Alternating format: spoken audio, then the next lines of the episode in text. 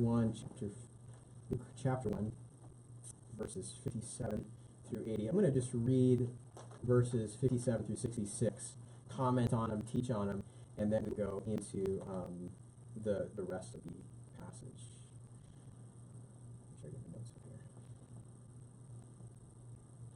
Okay. Verse 57 says, Now at the time now the time had come for Elizabeth to give birth, and she had a son. Their neighbors and relatives heard that the Lord had shown her uh, his great mercy, and they rejoiced with her. When they came to circumcise the child on the eighth day, they were going to name him Zechariah after his father, but his mother responded, No, he will be called John. Then they said to her, None of your relatives have that name. So they motioned to his father to find out what he wanted him to be called. And he asked for a writing tablet, and he wrote, His name is John. And they were all amazed. Immediately his mother was opened, and his tongue, or his mouth was opened, and his tongue was free, and they began to speak, praising God. Fear came on all those who lived around them, and all these things were being talked about throughout the hill country of Judea. All who heard about him took it to heart, saying, What then will this child become? For indeed the Lord's hand was with him. Lord, we do pray and ask that your hand be upon us as we look at this text. And um, Lord, would you speak to us, uh, your things, the things that are dear to your heart, uh, the things that um, your Spirit wants to say to us. Lord, you know, you know our story. And we're just so grateful for the work of the Holy Spirit just to come and speak um, into our life, um, to show us your heart as we look at these things, to give us just an understanding of them. God, would you just give us your grace, your grace, um, your word, your conviction, your instruction in righteousness. To praise in Jesus' name. Amen. So again, Luke is a letter written by the physician Luke. He's writing to his patron Theophilus. This is volume one of uh, his teaching. And so, yeah, you can just give me a little bit more volume when the heater comes on. That's perfect. Thank you. Um, so this is um, the intent is is he wants to buffet and hold up Theophilus' faith. Imagine a man who is wealthy, a man who could have lived in Fells Point, a man who could have afforded his own doctor, and he um, has trusted in Christ, and he's relied upon other accounts. But Luke really wants to stir up his faith. He wants him to believe what he believes with certainty. And so he's written this account. It's a it's a 35 foot long scroll, and Luke's themes are the plan of God and the kingdom of God. Those are going to continue to reign out as we go through the text. So far, we looked at how God came to Zechariah as he's performing his priestly duties. Um, Zechariah is married to Elizabeth, who's barren and older, um, cannot have children. And God tells Zechariah, You're going to have a child. You're going to name him John. And then um, God speaks and reveals uh, to Mary through the angel Gabriel that she's going to have a child. Even though she's a virgin, she's going to have a child. And Mary travels and goes to see Elizabeth. And Elizabeth's, uh, uh, the baby in Elizabeth's womb at six months old leaps for joy. And Mary sings out a song of praise to God. And the whole theme of the song is how God um, is involved in our human affairs. He's, he cares about humanity. And then we jumped in when we did the Miracle of Christmas event. We looked at birth of Jesus, how Jesus was born um, in probably the lower chamber of a house, probably the guest chamber. That, that word that is translated in, that we classically think of the word as in, um, more commonly referred to the guest chamber of a home. Um, and because there was a census, and because Joseph and Mary were younger, they wouldn't have had the, um, uh, they wouldn't have been top in the pecking order of being able to uh, use their relative's guest chamber. Uh, they were placed on the bottom floor of the house, probably where the animals were kept, and where the uh, feeding trough was for the animals. The animals, for the sake of protecting animals, were brought in at night to that lower floor, and, uh, and that's probably where uh, Jesus was born, on the lower bottom floor of one of these uh, Jewish homes. So let's go backwards to the text here, and we'll look at um, the, the birth of John. So the time came, Elizabeth gave birth, and they decide that they want to, the relatives and the neighbors are expecting that he will carry on this name of Zechariah, just like his dad. And Elizabeth has to say, no, that's not the case. This is not, that's not going to be his name. Instead, this baby is going to be named John, and then it's confirmed through a writing tablet. Probably a, the way that these writing tablets would work would be like a piece of wood with a little bit of a um, wax layer, and then you'd have an iron um, uh, kind of pencil-looking thing to etch out writing. And that's probably how Zechariah, throughout all of Elizabeth's pregnancy, had been communicating with her husband um, during that time, or some somehow that was kind of the, the way that communication was taking place. Sweet. And that this is like a magnetic uh, thing.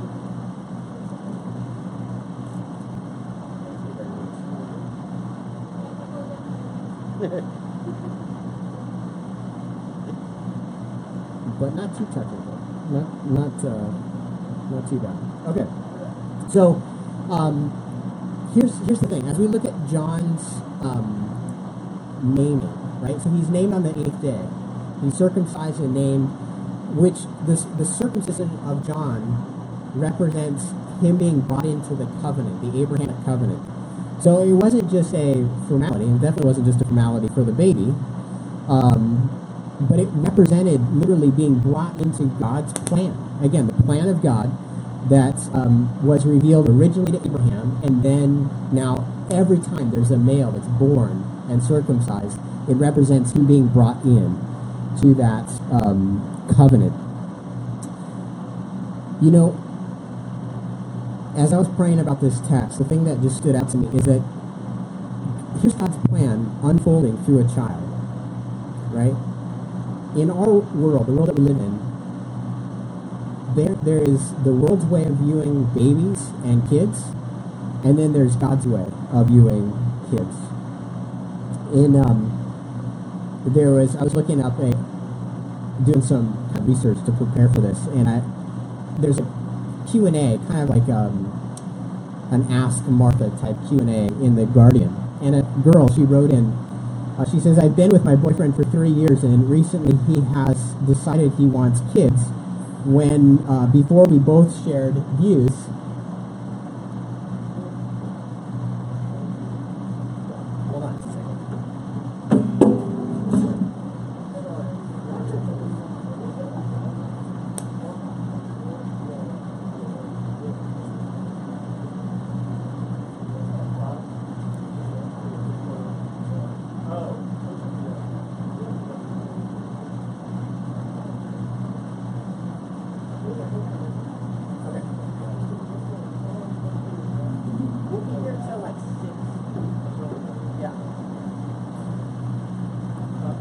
We gotta get we gotta get him on Stripe.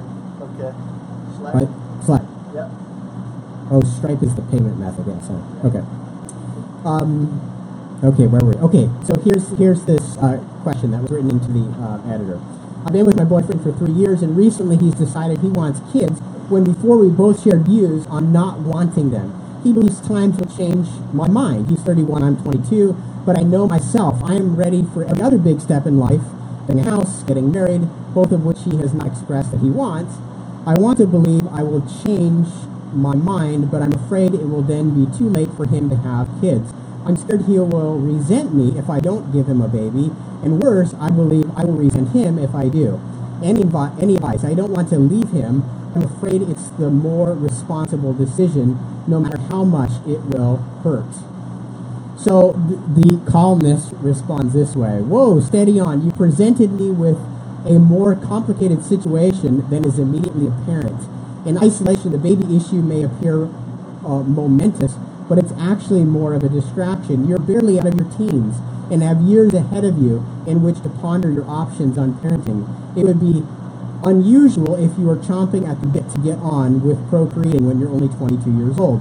When it comes to breeding, we're evolving into late starters, not least uh, because with increasing lifelines, we cling to the distractions of youth for much longer.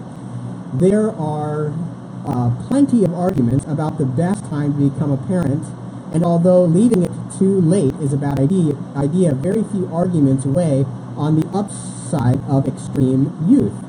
Why does he want to highlight an, an impasse that exists between you and him at this time when it is truly not relevant. Working out who you are and what you want to achieve is definitely more easily embarked on without the responsibility of raising a child. But do not make the mistake of assuming what you feel now is what you will feel forever. Um, last last paragraph here. She says adaptability is a key characteristic, uh, key characteristic, characteristic as we move through life. But I'd wager you're in the majority of young women who prefer to defer until they had the time to enjoy unfettered freedom. As you go through the, the article is, is a good bit longer than this. As this woman uh, tries to give advice on when this girlfriend should be willing to have a baby or not. And what is amazingly clear is that there's no good answer. There's no there's no moorings. There's no um, anchor for an opinion.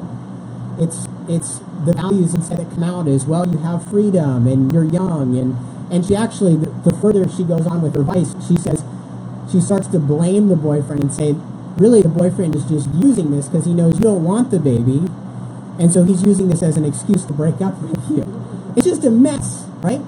When you and the point is this is that the world's view of children and babies, the further the world gets away from God, the less value is placed upon children for God for the purpose that God gives to children. Right? And so imagine for just a second if I came to you, let's say I was a new uh, newly married, and I said to you, what reasons can you give me that I should have a baby, that we should that we should get pregnant? What would be what would be the, the basis for that as you think through it? That question is is really important. Some of you will go on, you'll have kids, have families. Some of you will counsel other families. Some of you will we all work with children in one way or another. And the world has its set of reasons of why to have kids or not have kids.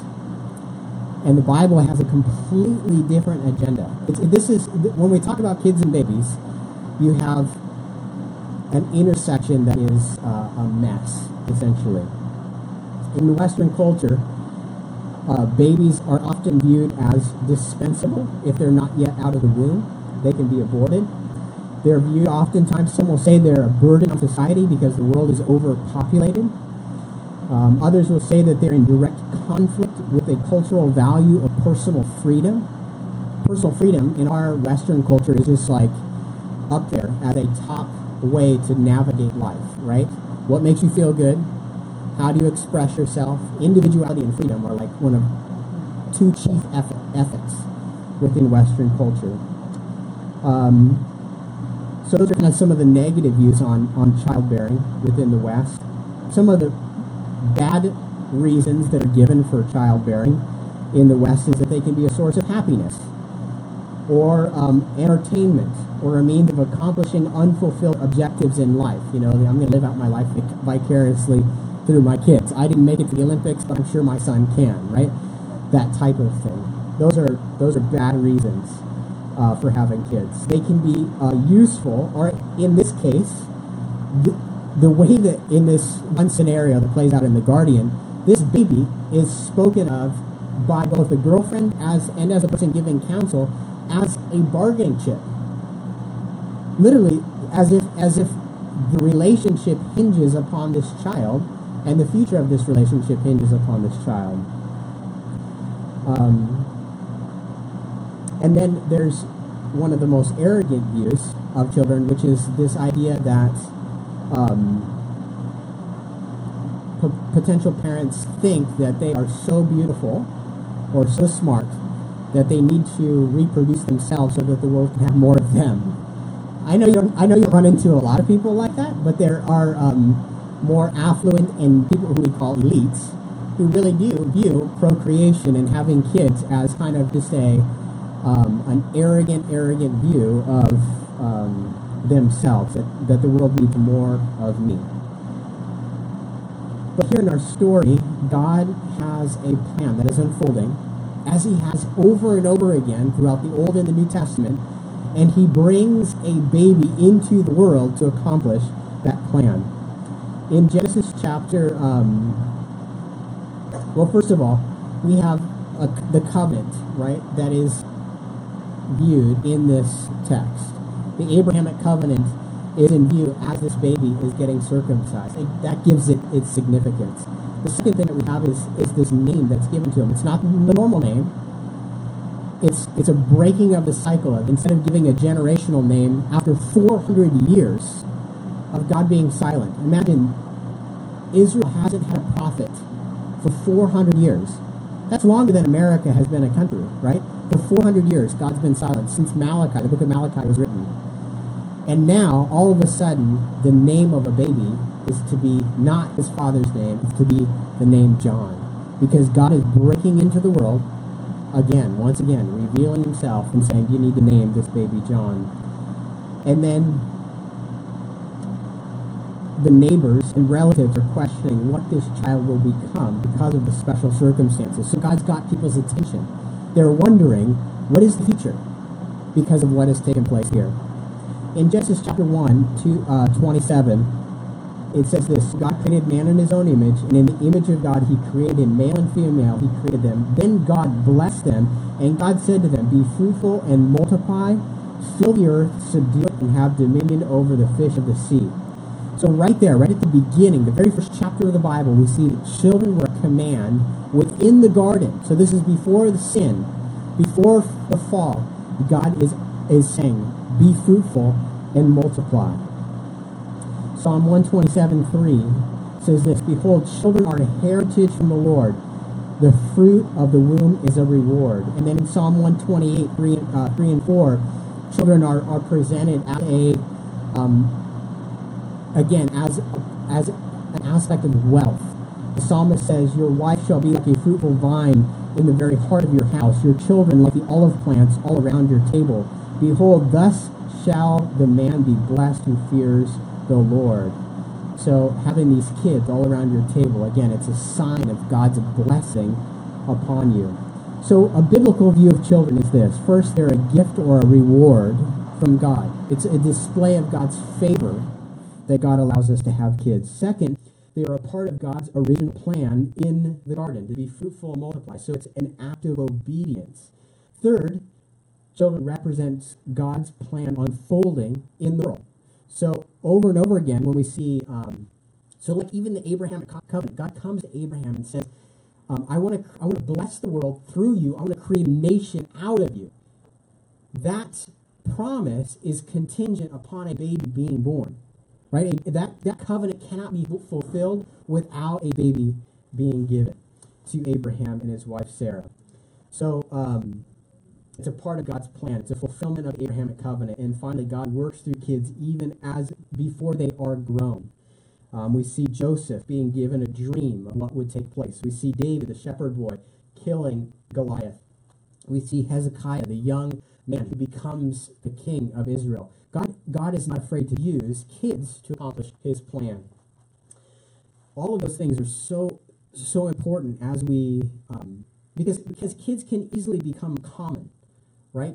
Um, babies and kids within society can uh, easily take a, a, a position of being less valuable. Um, bring it home a little bit here. If you go back to February in the city of Baltimore, um, when the new mayor was sworn in, the crisis that we had was that we had 130,000, 103 million dollar shortfall with education. The public school um, budget had this shortfall, which represented about a thousand um, staff cuts across the schools. And so there's this outcry of how are we going to care for the kids of our city?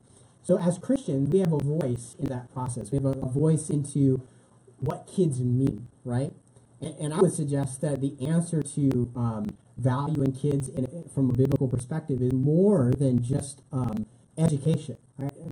From my kind of worldview and the way that I look at it, I think that too much of a burden is placed upon teachers to fix the future generation of society. Instead, we want to say we want to look at who is doing the naming here in the text. Who was the one who was participating? Who the who did society ask to name this child? It was the parents, right? It wasn't public school. It wasn't the government that named John. It was the parents. They were the ones that were responsible. They were the ones that that had uh, the societal responsibility to direct the life of this boy. So all that to say, here we have this glimpse into this prophet John, who was foretold of in Isaiah chapter 40. He's going to come in, he's going to prepare the way for the Messiah.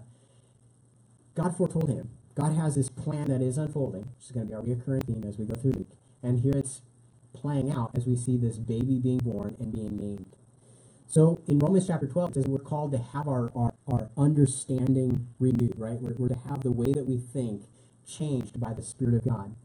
And so again, I go back to that question. As you think about the kids around you, or if a new um, couple came to you and said, what should I think? When should I have kids? What should I think about kids? What, what role will they play? Understand that Western culture and its answers to that question are very different from what the Bible says.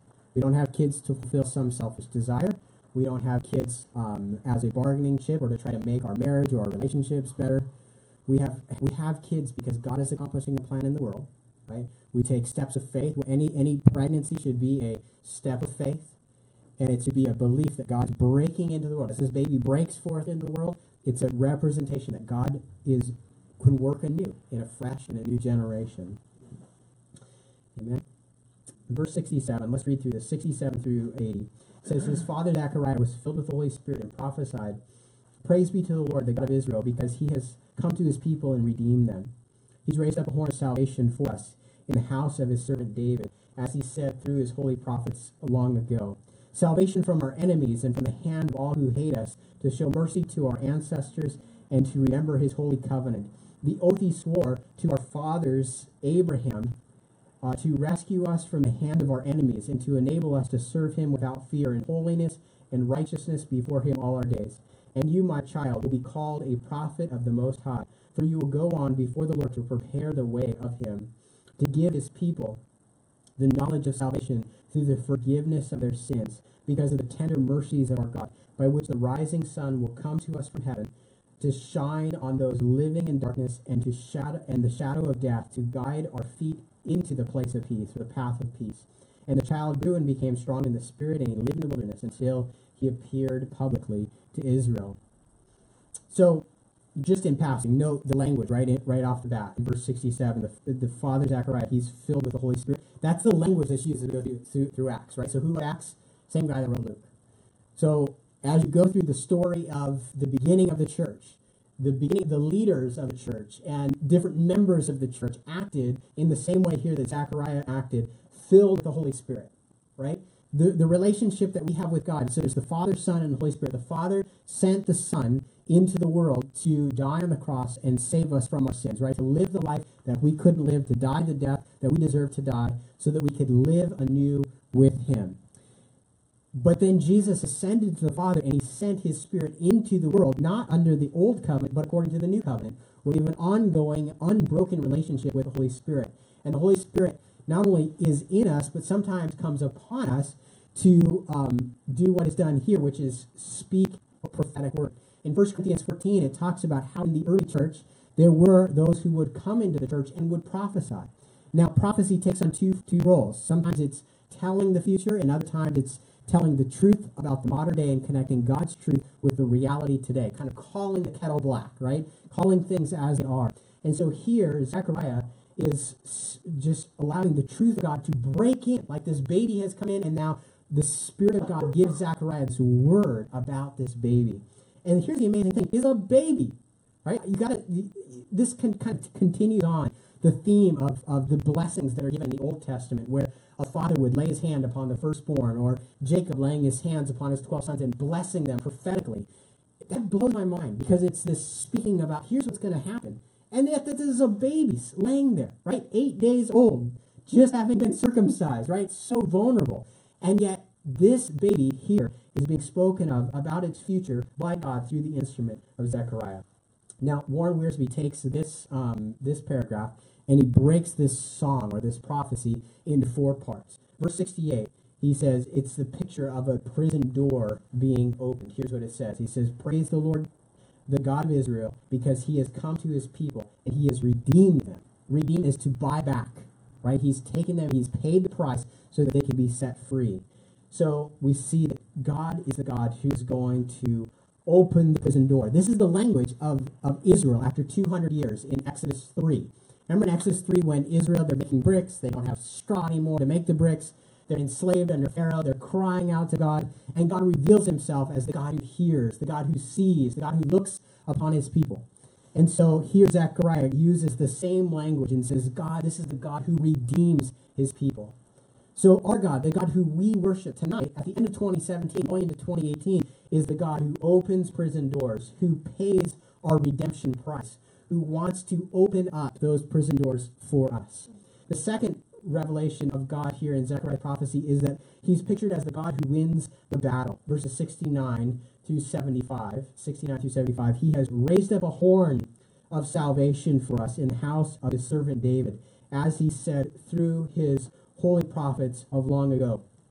Salvation from our enemies and from the hand of all who hate us, to show mercy to our ancestors and to remember his holy covenant the oath he swore to our fathers, Abraham, and to rescue us from the hand of our enemies and to enable us to serve him without fear. So he's rescued us. He's rescued us from our enemies. It's a picture of a God who comes in and beats our enemies, right? Beats Satan's will for us, overcomes the devil on our behalf. Then, third, we see in 76 through 77 the canceling of our debt. And you my child will be called a prophet of the Most High, for you will go on before the Lord to prepare the way for him, to give his people the knowledge of salvation through forgiveness of their sins. So, the forgiveness of sins, this is the canceling of our debt. We'll come back to that in a second.